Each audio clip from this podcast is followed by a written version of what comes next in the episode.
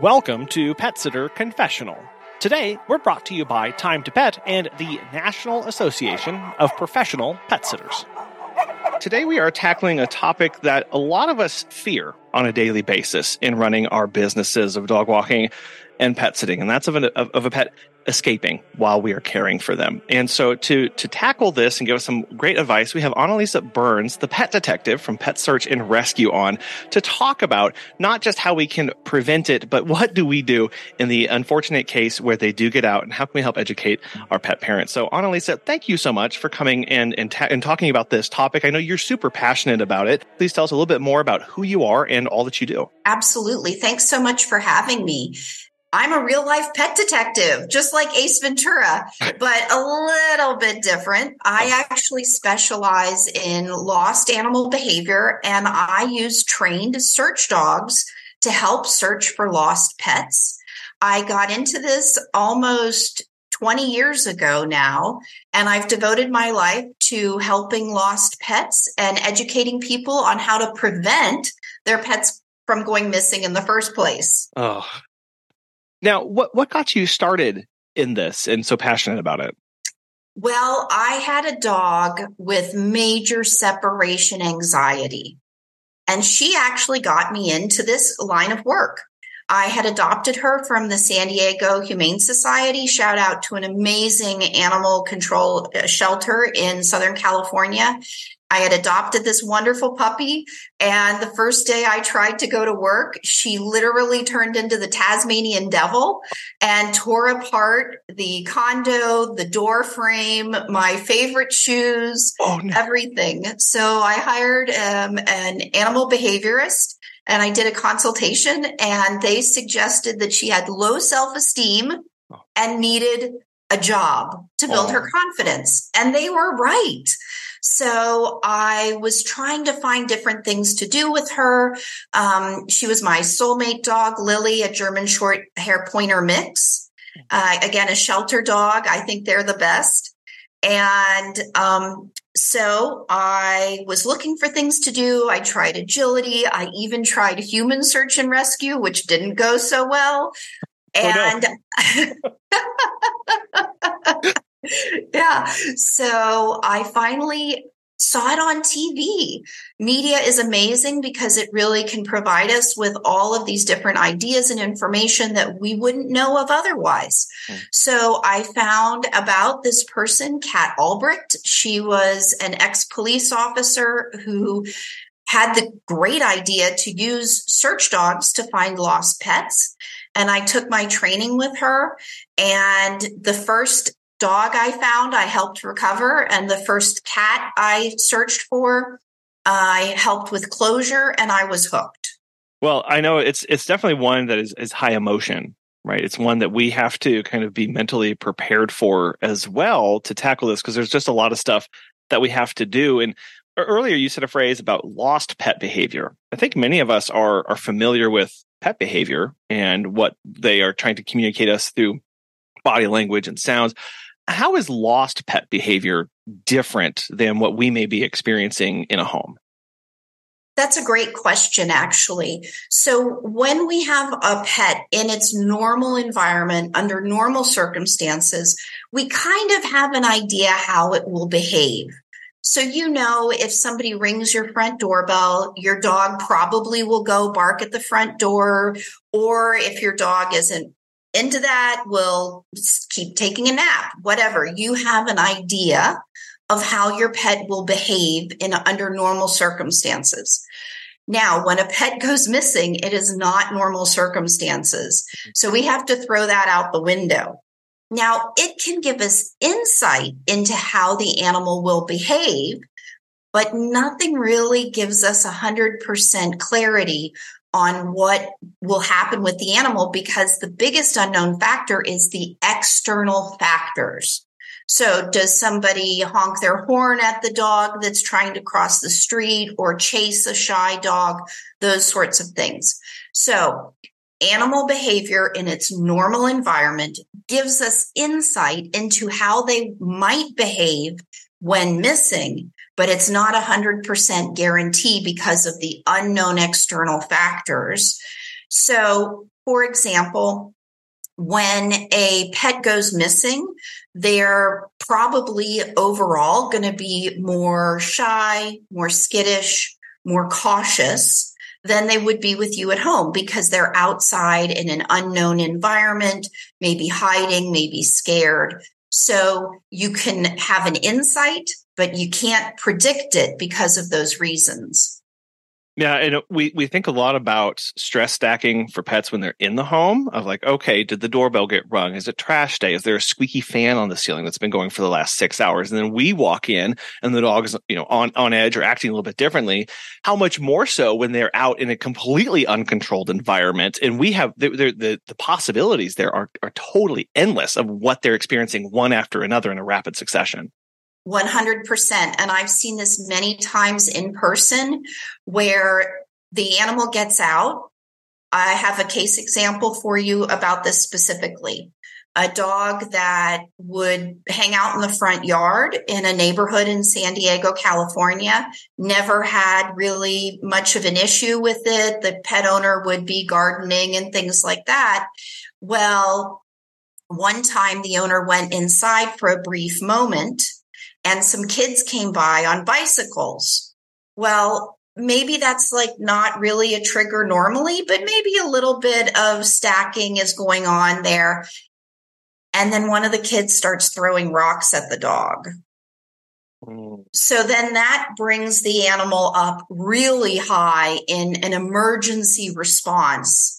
Even though the dog doesn't want to leave home, has never wandered off because of that situation, then the dog has to. Well, guess what is two blocks away where the dog runs to major busy intersections. So then the dog now is beyond its threshold and is trying to run across a busy intersection with almost getting hit and horns honking from the cars, people yelling, people trying to intervene, that sort of thing. So this is absolutely a factor. And the same thing with cats. I did want to kind of talk about common ways that dogs escape. I know again that the so many different factors, but from your experience, what are some common themes that you see with dogs that end up escaping or, or getting out of where they're supposed to be? Well, a lot has to do with noise, and holidays. Mm. Fourth of July fireworks, New Year's Eve fireworks, those sorts of things, gunfire. That's a major contributing factor to dogs going missing. We know that the busiest times of year for lost dogs are going to be around those points. Also, pet owners taking their pets on vacation, going places where the pet doesn't know where it is, and newly adopted, rescued, uh, pets are going to be at a higher risk of going missing because they aren't really comfortable and bonded with their uh, pet owner. How are those different or the same with with cats? Because I know we're not just talking about dogs here; we all take care of cats as well. Right. Uh, a lot less cats go missing due to fireworks. That's a very uncommon thing for people to report. Mm. Cats are much more likely, it depends if they're indoor only or outdoor access. Let me comment that. So, outside access, if a kitty cat's outside, they get into trouble. Oh. So, that could be anything from getting stuck in the neighbor's garage to having an altercation with another outside cat they definitely that they get into trouble. Indoor only cats that accidentally get outside or how they go missing because they are totally unaware of the uh, territory. That being said, both cats and dogs are at a much higher likelihood of going missing before, during, and after a move you know, you mentioned holidays, people traveling, moves. Those are actually really common reasons why people hire pet sitters because they are traveling. And so when you're like, oh, yeah, this is the most time pets go missing, well, this is also the busiest time for a pet sitter. So when you when you think of over holidays, especially noise related holidays, what are some things that we as pet sitters could be doing to help limit or reduce that kind of thing when when we are in there taking care of them? Exactly. You're spot on with this question. I think one of the most important things is the onboarding with the client. especially when we find out why they are wanting the pet sitter and around these seasonal times, times when there's noises. It's really important to have an idea of the personality, especially with dogs. Are we talking about a shy, skittish dog, or are we talking about a wiggly butt dog that is happy all the time? And then taking precautions and educating the owner at that point not waiting until after the fact, um, but really having these conversations when we're talking about being hired for the pet sitting to begin with. Uh, whether it's pet sitting, dog walking, boarding, grooming, all of that is the same to really have a good idea of, of what the dog or cat is going to need to be safe. And sometimes that, in my opinion, is requiring the pet owner to take a few preventative steps that I just would not, I would not uh, be, uh, you know, accept a, a, a dog or cat or a house visit or dog walking without. And I'll tell you my number one preventative tip and my number two preventative tip. so, first of all, if I'm pet sitting, the pet has to have ID tags on, especially a dog. Now, I know this is controversial because people are concerned about the collar getting caught up on something, which I 100% understand and agree with. But now there are so many products out there that are flexible, that stretch, that are even made of, of paper like tab bands that are like a hospital bracelet. You have to have ID ID on the missing on the pet in case they go missing, and that's the number one thing that gets a pet home if they go missing. Mm. The second thing is GPS, especially for shy, skittish pets. It, it's it to me, it's a deal breaker to the point where if I have a pet in my care that is feral, semi-feral, under socialized, uh, shy skittish rescue uh, rescued from a puppy mill situation. I literally have my own gps that i put on the dog while it's in my care because i know an ounce of prevention is worth a pound of cure and trying to find a lost pet is like finding a needle in a haystack where the needle is moving and it can cost the pet its life. Hmm. So for me, I have my own pet GPS. I keep it on one of my pets. And then if I have a, a pet in my care, then I put it on that pet or I would require a pet owner to do it. Uh, what are your opinions of things like AirTags from Apple? Because I know I, don't know if you've used those before or have experience with those. Because I, I, those are really popular. I see a lot of pets with them. But from your perspective, if that pet were to get out, is that a helpful thing to have? Absolutely, anything is going to increase your likelihood of recovery and also because of Murphy's law, increase the likelihood the pet won't go missing in the first place. I know we have taken care of pets who have gone, if this were to get away, there's no way I'm getting them back. We've all had that gut instinct.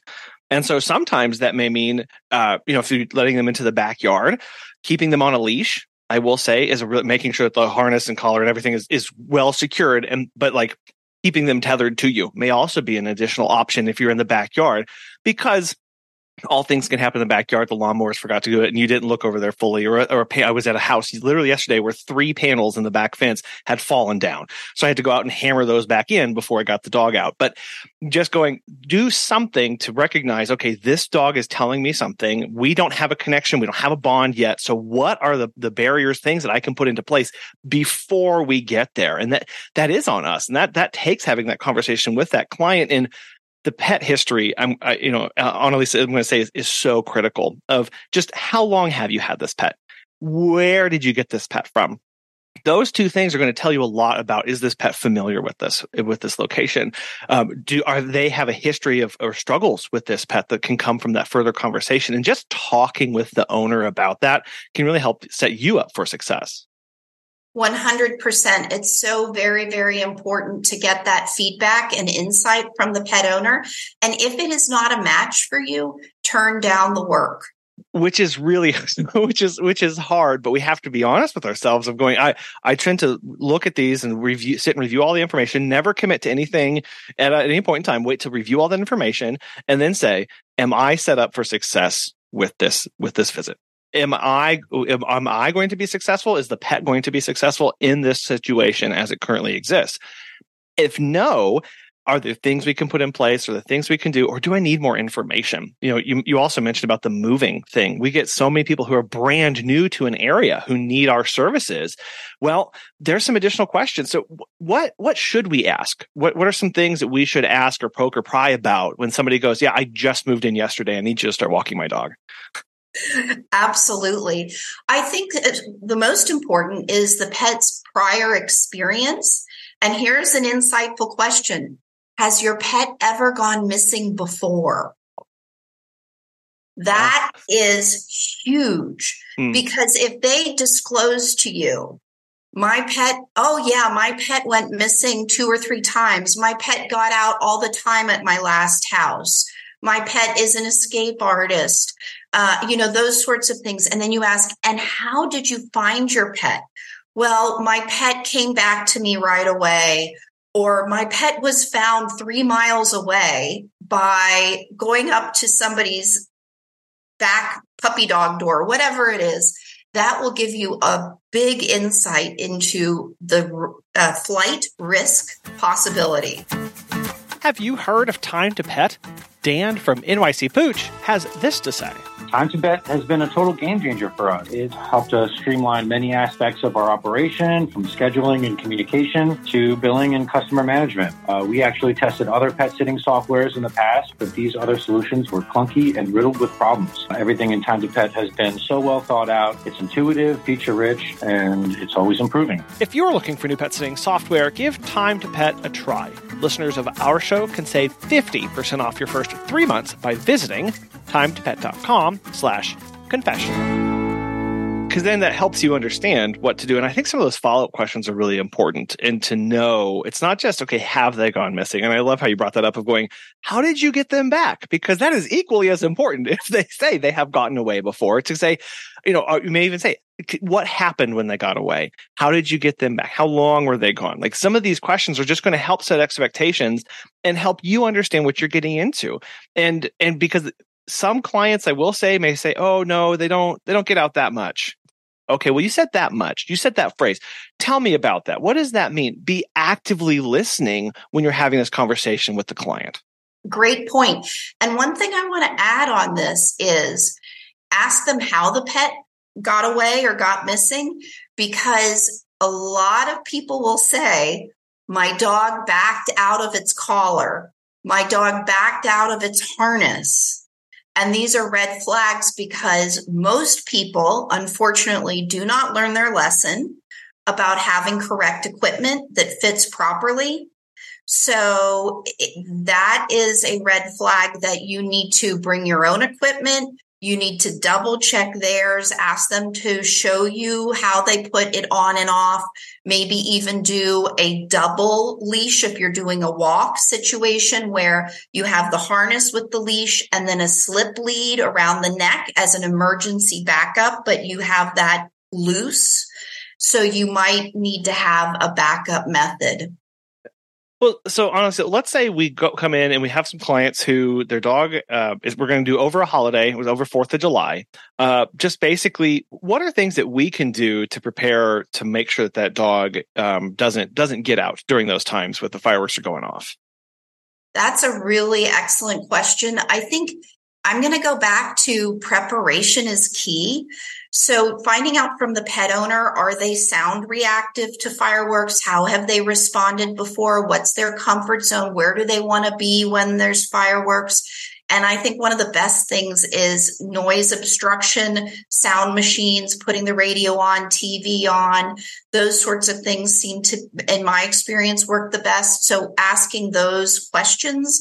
And if the pet owner isn't sure, having them try some different things beforehand so that you have a strategy and a plan of action. Ideal is that they have a person with them during the fireworks. So that's a possible addition to services if it's available. I'll also add if you typically are doing walks around dusk to change that change that service. Yes. Don't don't be outside when you're walking, but that takes you thinking ahead for that day going, "Oh, it's July 4th. Guess when I'm not going to be out in the middle of the neighborhood walking this dog." Out walking the dog. Also, the days leading up to 4th of July and the days after and the same with New Year's. Mm, It's not just the day of. So you really do need to change it. And there's also some areas that have fireworks on a regular basis. For example, San Diego has fireworks on a daily basis. Other places do where there's amusement parks, special events, uh, community events, weddings, those sorts of things. So you need to adjust and have that in mind also. Yeah, or you know, if you live nearby a, a, big city and they've got an NFL football team and they're doing really well, or you know, the baseball playoffs or whatever, they're doing really well. You expect those, and that takes us looking and planning ahead. And I'll also add that even if the dog or cat doesn't have a history of it, adding the sound barriers, adding the white noise, adding these things does no harm right? These are additional benefits and, and are going to help set that pet up for success because all it takes is one time to trigger this and, and one bad experience to, to last a lifetime. Exactly. And that's really important for people to acknowledge and keep in mind is that pet owners and pet service providers are lulled into a false sense of security because something negative hasn't happened. Yeah. And it's actually the reverse is true. If something negative hasn't happened, statistically, it's going to happen. so you want to be very aggressive in your preventative techniques and methods and actions and not count on, well, it's never happened before to predict that it will never happen in the future. Yeah. And how many times have we had clients who'd say, Well, I don't know why you're doing that. We haven't had a problem before. And you just simply respond with, I understand that, but this prevention is in place to protect your dog or your cat or your home. And it's what we is is how we want to move forward with this. And that's really, I mean, you can provide them more stuff, but from a business perspective of going, I understand this is what we believe to be best practices. And it's something like uh, we get it a lot for people who have a cat and they only want us to come by every other day or every third day and having to explain, no, we won't do that. We need eyes, hands, ears on the cat on the home, minimum once a day, preferably twice a day at best. Um, and just explaining to them to that about the importance of that, and then adding on top of that the the escape artists and things like that to go. We we really need to stay on top of this. Exactly, prevention is key. Talking a little bit about about educating the, the clients. And you had even mentioned earlier, like during this onboarding process, there may be things we need to talk to the clients about.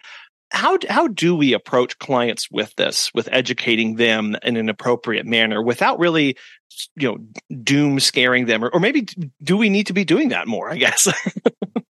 Well, I think a reality check is really good if somebody has a shy, skittish pet, recently adopted or rescued, puppy mill, all those types of, of animals. I don't mind being the reality check about that because we're talking about the pet safety and their life mm. because it is really a life or death situation.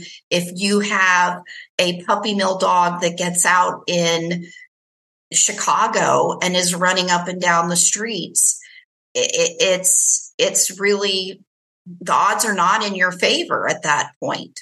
So I think you have to weigh the scenario and the risks as best as you can.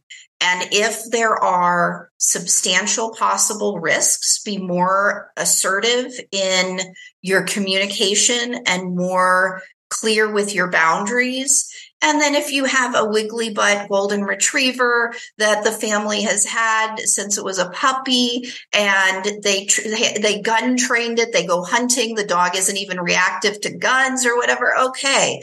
Then you have, aren't as um, fastidious with reviewing procedures and asking these very intense questions. And I think informing clients why you're doing it, mm. say, well, it's of concern because we want your dog to be safe and we know you recently rescued this dog or you recently moved to the area and your dog's gotten away before so we just want to cover our bases and be as thorough as possible I think that's really important. And at the end of the day, you want to work for clients who are amazing, understanding, and appreciate how much you care for their pet.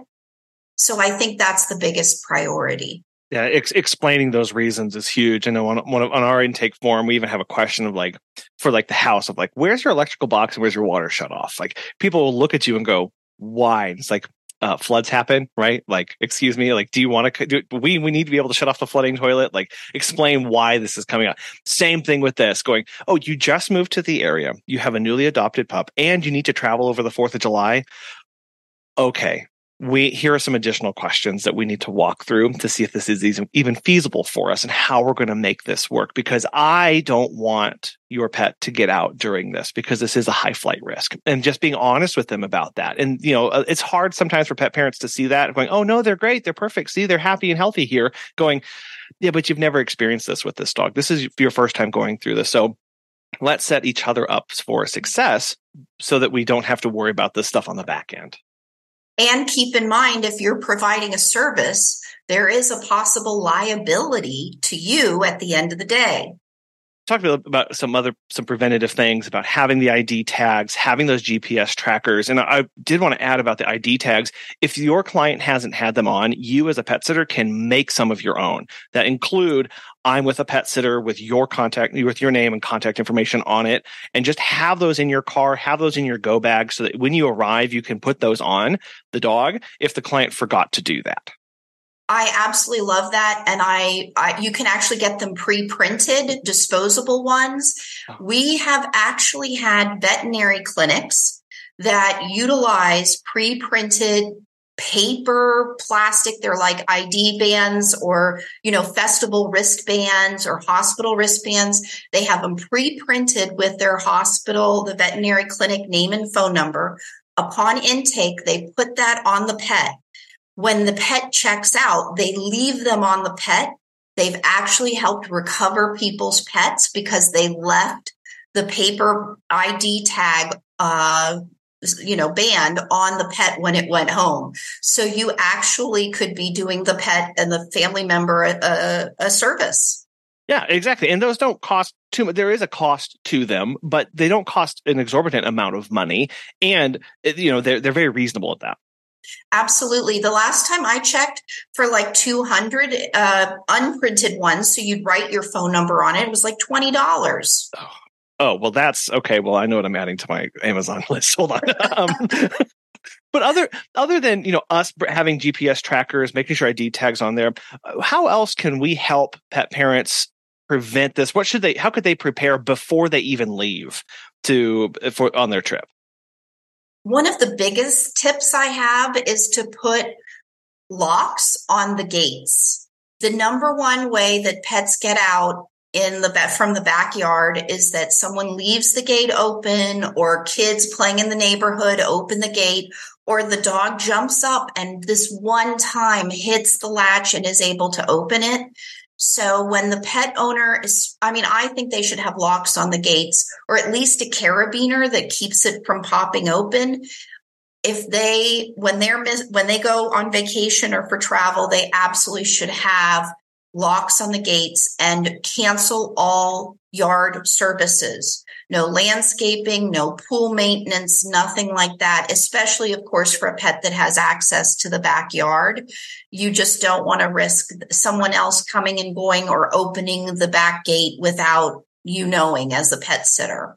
So those are some easy tips and it might not even be somebody. It could be the wind or yes. you know or you have a storm come in and it just shifts it just enough. And so they've already they've canceled their yard services or they don't have yard services and yet the gate still swings open. So that that's a great preventive measure. So another thing that we can have on our hand of just some cheap little carabiners to slap on those if we're in the when we're when when we are in the yard doing the walk inspection and clipping yes. those through.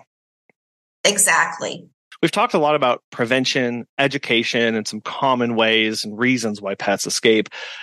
Let's let's dive into the you know the worst case happens and they and they do get out. What what are some of the immediate steps that we need to take? The number one most important step that can be very uncomfortable to hear and to do for a pet service provider is to notify the pet owner immediately. We have a natural response when the pet goes missing to think, let me look for it. I can find it. But really, you probably won't. So my rule of thumb for my own pets with my pet sitters, with my dog walkers is you have 15 minutes. If you can't locate my missing pet in 15 minutes, you need to call me and notify me right away.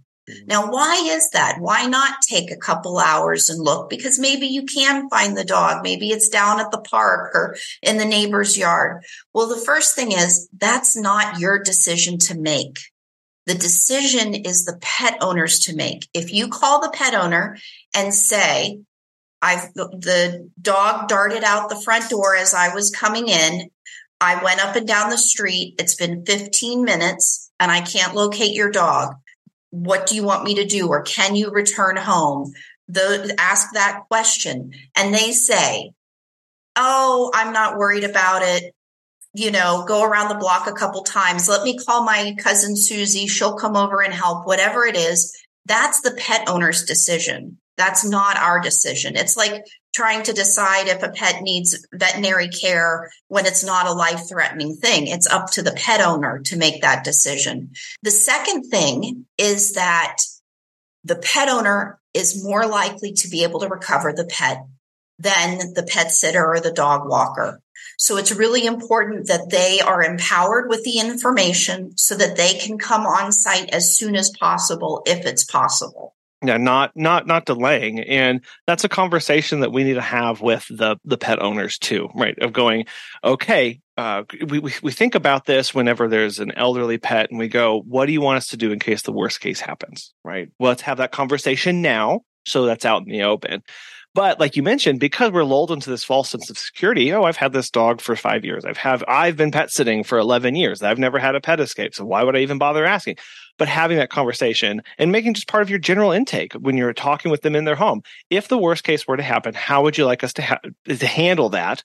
And you can say, here's how, here's our procedures. Here's our process, how we would like to do this what would you like to have happen? Is it 15 minutes? Is it immediate? Is it just don't even bother searching and call us as soon as they slip out? Because eh, you need to make sure that you are both on the same page with that because you are in a partnership with this person to care for their pet. Exactly. And especially with cats, it's very critical to ask the question because we know kitty cats, indoor only kitty cats can be very good at hiding and you can come do a home visit and you might not see them. So asking the question of it, does your kitty cat hide a lot? How many visits does it need to be before I should be concerned that I'm not seeing the cat? That sort of thing, that would be really recommended. Now, let's say, you know, we've, we've it's been 15 minutes. We've made a phone call and the owner wants us to keep looking. W- walk us through the next, you know, 12, 24, 48 hours. Kind of what's that process begin to look like for us? The process is very different searching for a dog versus a cat. Okay. Because the kitty cat more likely is hiding nearby and the dog can definitely get further away, even though many times they are found near home. So you need to take that into consideration. After you've notified the pet owner, you do have to initiate some emergency actions. So one thing is back to it's an ounce of prevention is worth a pound of cure.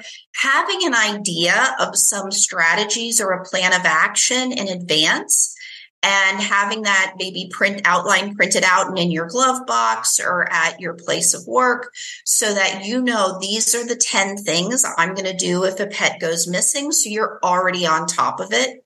So for example, for a cat, you want to do a very careful physical search of the interior of the property and the exterior of the property because most cats are found very near home. I like to recommend that Pet service providers have their business cards on them always so that if a cat goes missing, they can go to the immediate neighbors.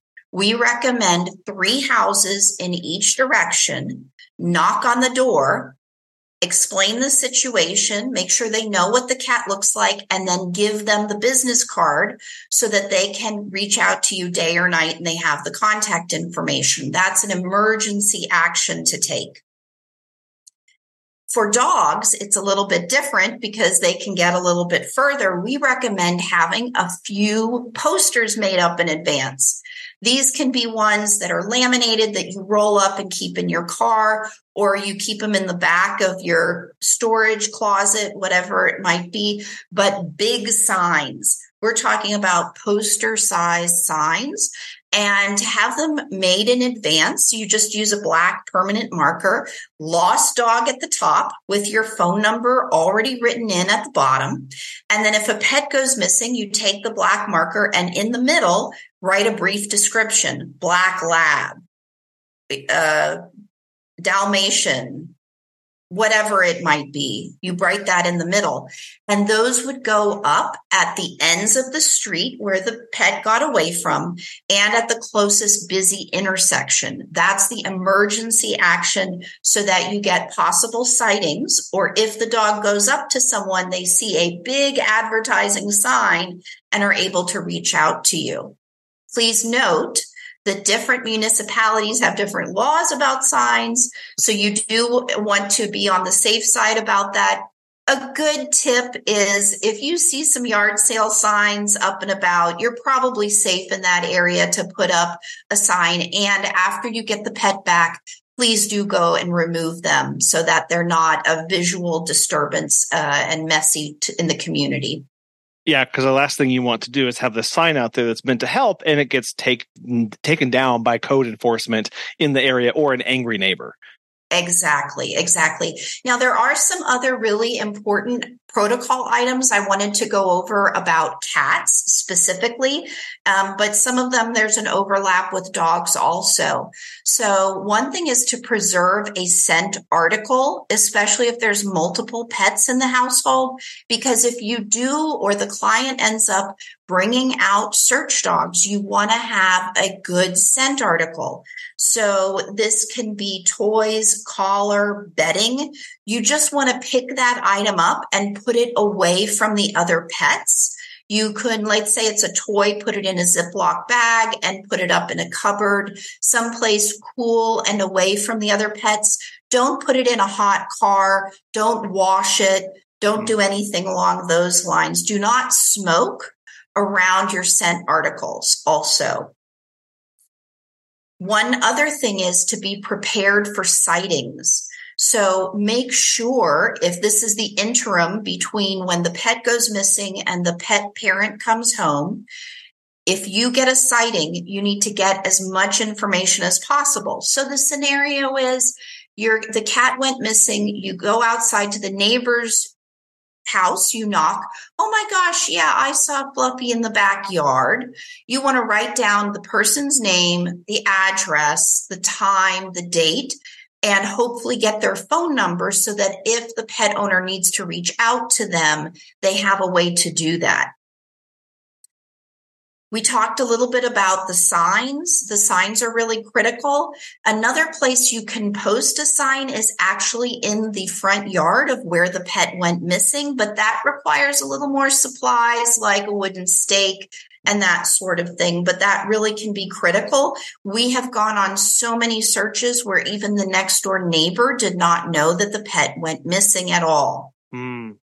So we went over physically searching the inside and the outside of the property.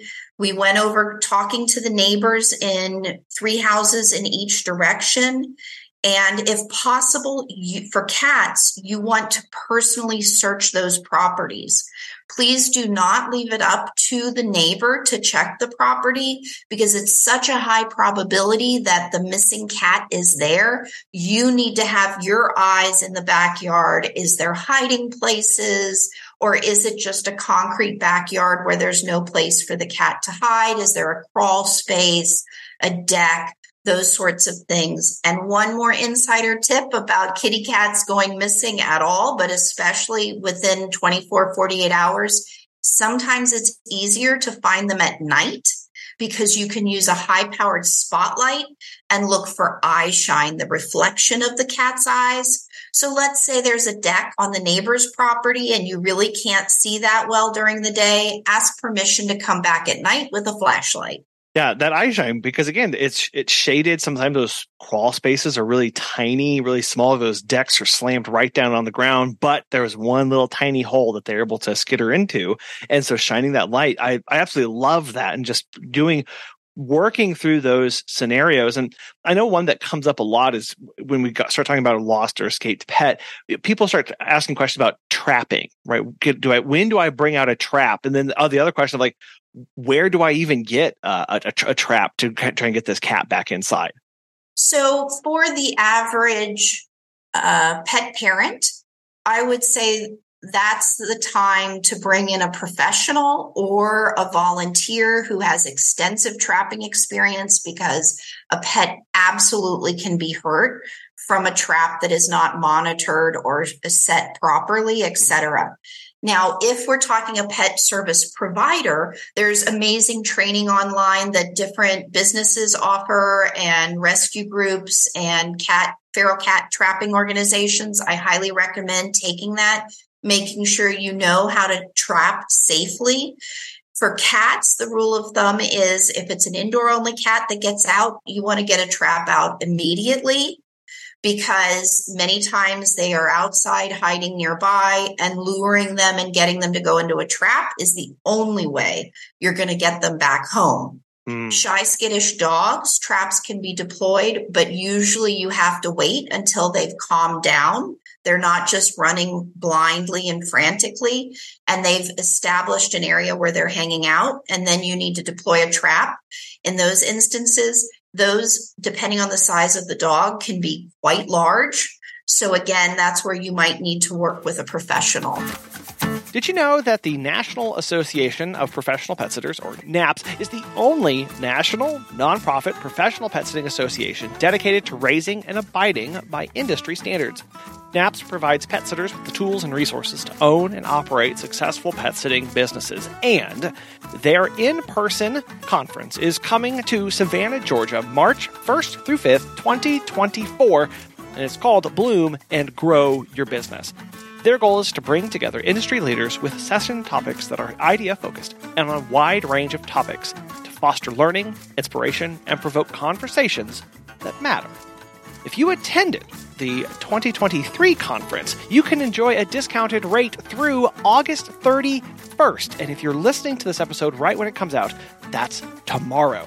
Otherwise, they have early bird registration through September 30th, and the registration October 1st through February 19th will be at the full price of $225. Visit the NAPS website at petsitters.org for information regarding the NAPS membership, certification, and complete conference details for their conference March 1st through 3rd in Savannah, Georgia what are some best practices for getting that pet back in? I know we kind of mentioned trapping might be an option, but you know, just going up and grabbing the pet or like, you know, with treats or kind of what's our next step at that point? It really comes down to the pet professional or the pet parent's past experience and knowledge with recovering their pet or any pet at all. So someone who isn't knowledgeable, isn't experienced, and is absolutely frantic and can't think straight they probably should not be involved in trying to recover that pet or grab it because it's so likely that it can can have a bad outcome. So you need to assess the situation and decide what is the best course of action based on knowledge, experience, training, and the actual situation ideal is to get the pet safely confined in some way. So for dogs, this means getting them in the backyard and closing the gate to a fenced yard where then you know they're safely confined. For a cat, it that snuck into somebody's garage, close the garage door, get them safely confined. So safe confinement is the number one best way to actually catch a pet for dogs, I highly recommend researching and watching videos on calming signals. This is really important in recovering a dog and being able to actually capture them, but it's quite complex. and how to approach a dog or a cat. You never approach them straight on or like stalking them. You don't do that. You do from the shoulder approaching or make an arc around them so that you're not just straight on and you don't stare at them. So it can get quite complicated. So I would recommend doing some training on that. There's many tools that can be used like a snappy snare or a catch pole with dogs or cats. But this is a lot of equipment that it's not realistic for most people to have on hand. It's expensive and takes up a lot of space, or it can be. So, but those are some things to consider and think about at least. Yeah, and that that number one tip of getting them into a confined space somehow, leaving that door open, leaving that garage open, leaving that backyard door open somehow, and you know having it monitored. And that gets complicated if they have additional pets that you're still needing to care for, if they have additional things that you know they have to account for. I, I found a really good one is is um, you know if we have if we've been asked to help recover a lost dog again, depending on the dog and their history, and this is asking additional questions, if they love car rides and you spot that dog stopping your car, throwing open the door, a lot of times they'll jump in before they even realize what's going on. it's true. It's true. One time I was uh, uh, driving in uh, C- Central California and there were two German Shepherds running on the side of the road. And I just went, opened the car door and said, come on, get in. And they both just jumped in and they were on a busy, busy highway. So wow. unfortunately, I had just gone grocery shopping and they decided to eat all of my groceries in the back of the car, but they didn't get hit. They were fine. okay, it's a small sacrifice to make. Our uh, RIP groceries, right? well, and as we're talking about this, Annalisa, th- this kind of it's got me thinking a lot about just like um, like emergency management of like is what what role should we be taking on uh, during this and and and I guess uh, one of the important aspects of this is the effective transfer and communication of information and data. So how do we get in that mindset of now I'm managing this and I need to be communicating well and quickly to people? I think one of the first things is to think about this in advance as a pet service business owner you want to make a decision about what your policy is. And that has to do more with availability, flexibility, and, and being realistic about a situation than anything else. So, for example, deciding in advance, here's what my policy is going to be. And you don't have to disclose it. It's just what you know that you're going to do. I'm going to, I have a backup a pet sitter or dog walker who I will call immediately and have them take all of my clients for three days. And I will devote three days to looking for this pet. After three days, I transfer the search to the pet owner. But maybe it's not three days. Maybe it's a week. Maybe it's one day. Maybe it's an hour. I can't make that call for anybody else because let's say you're a single parent with a small child at home. You can't be out searching for a pet. Or let's say on the other hand, you're semi retired. You have a lot of free time. Then maybe it's going to be different based on your personal logistics. Think about it in advance and have that set out. You can always change your mind based on the new information you get.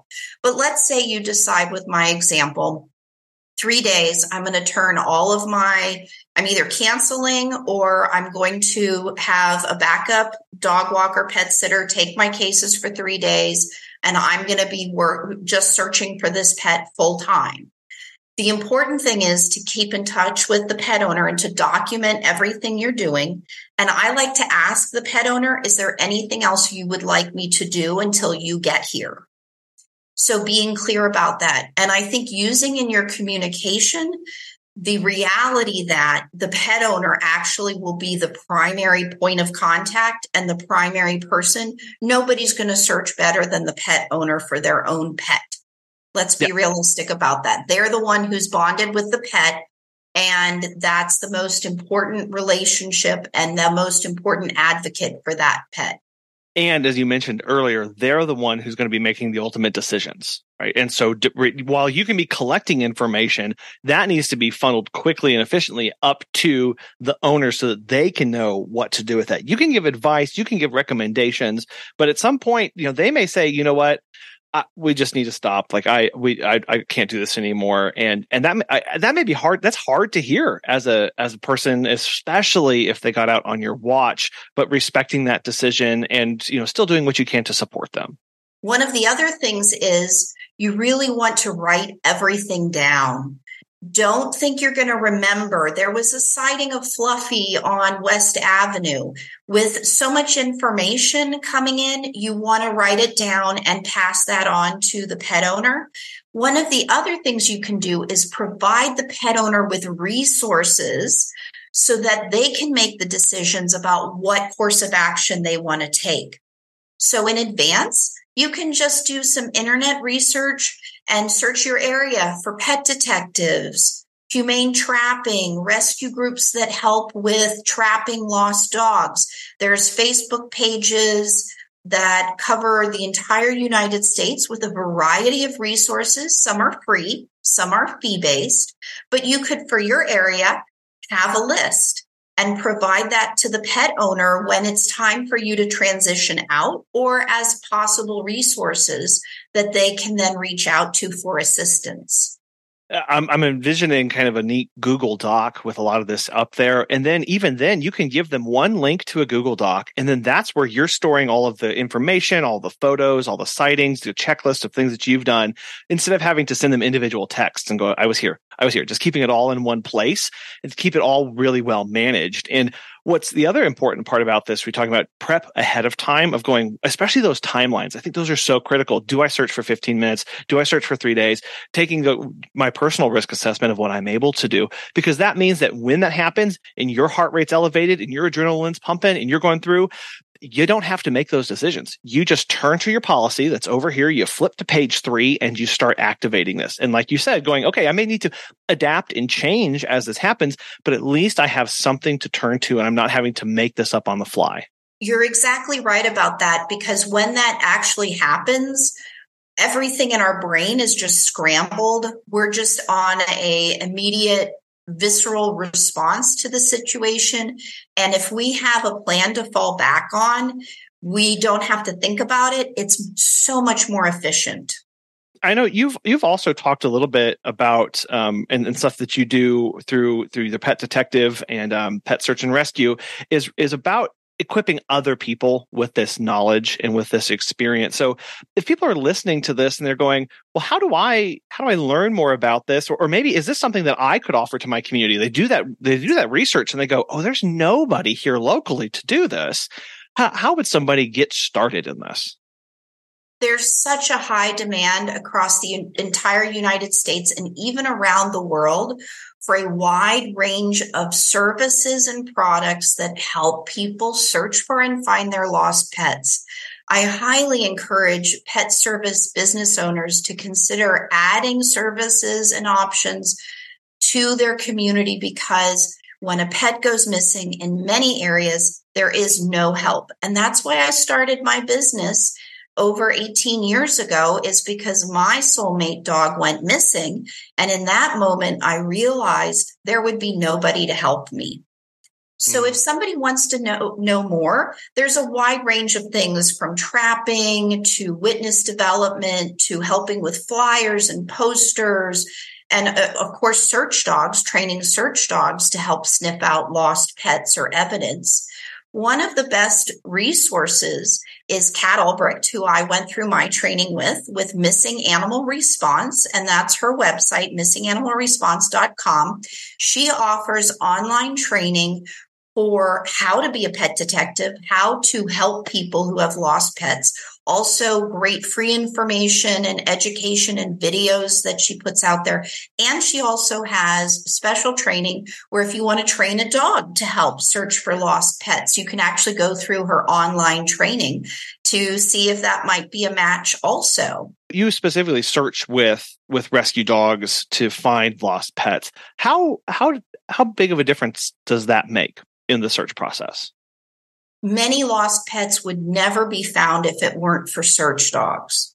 because they're using a, an ability that we can't even comprehend. Their sense of smell, their vision, their hearing is so far superior to ours in a searching capacity that they can find a pet that is, is not visible. They can find evidence that would never be discovered. One of my search dogs, she found a tuft of fur the size of a penny on an 18 hole golf course that was from the missing pet.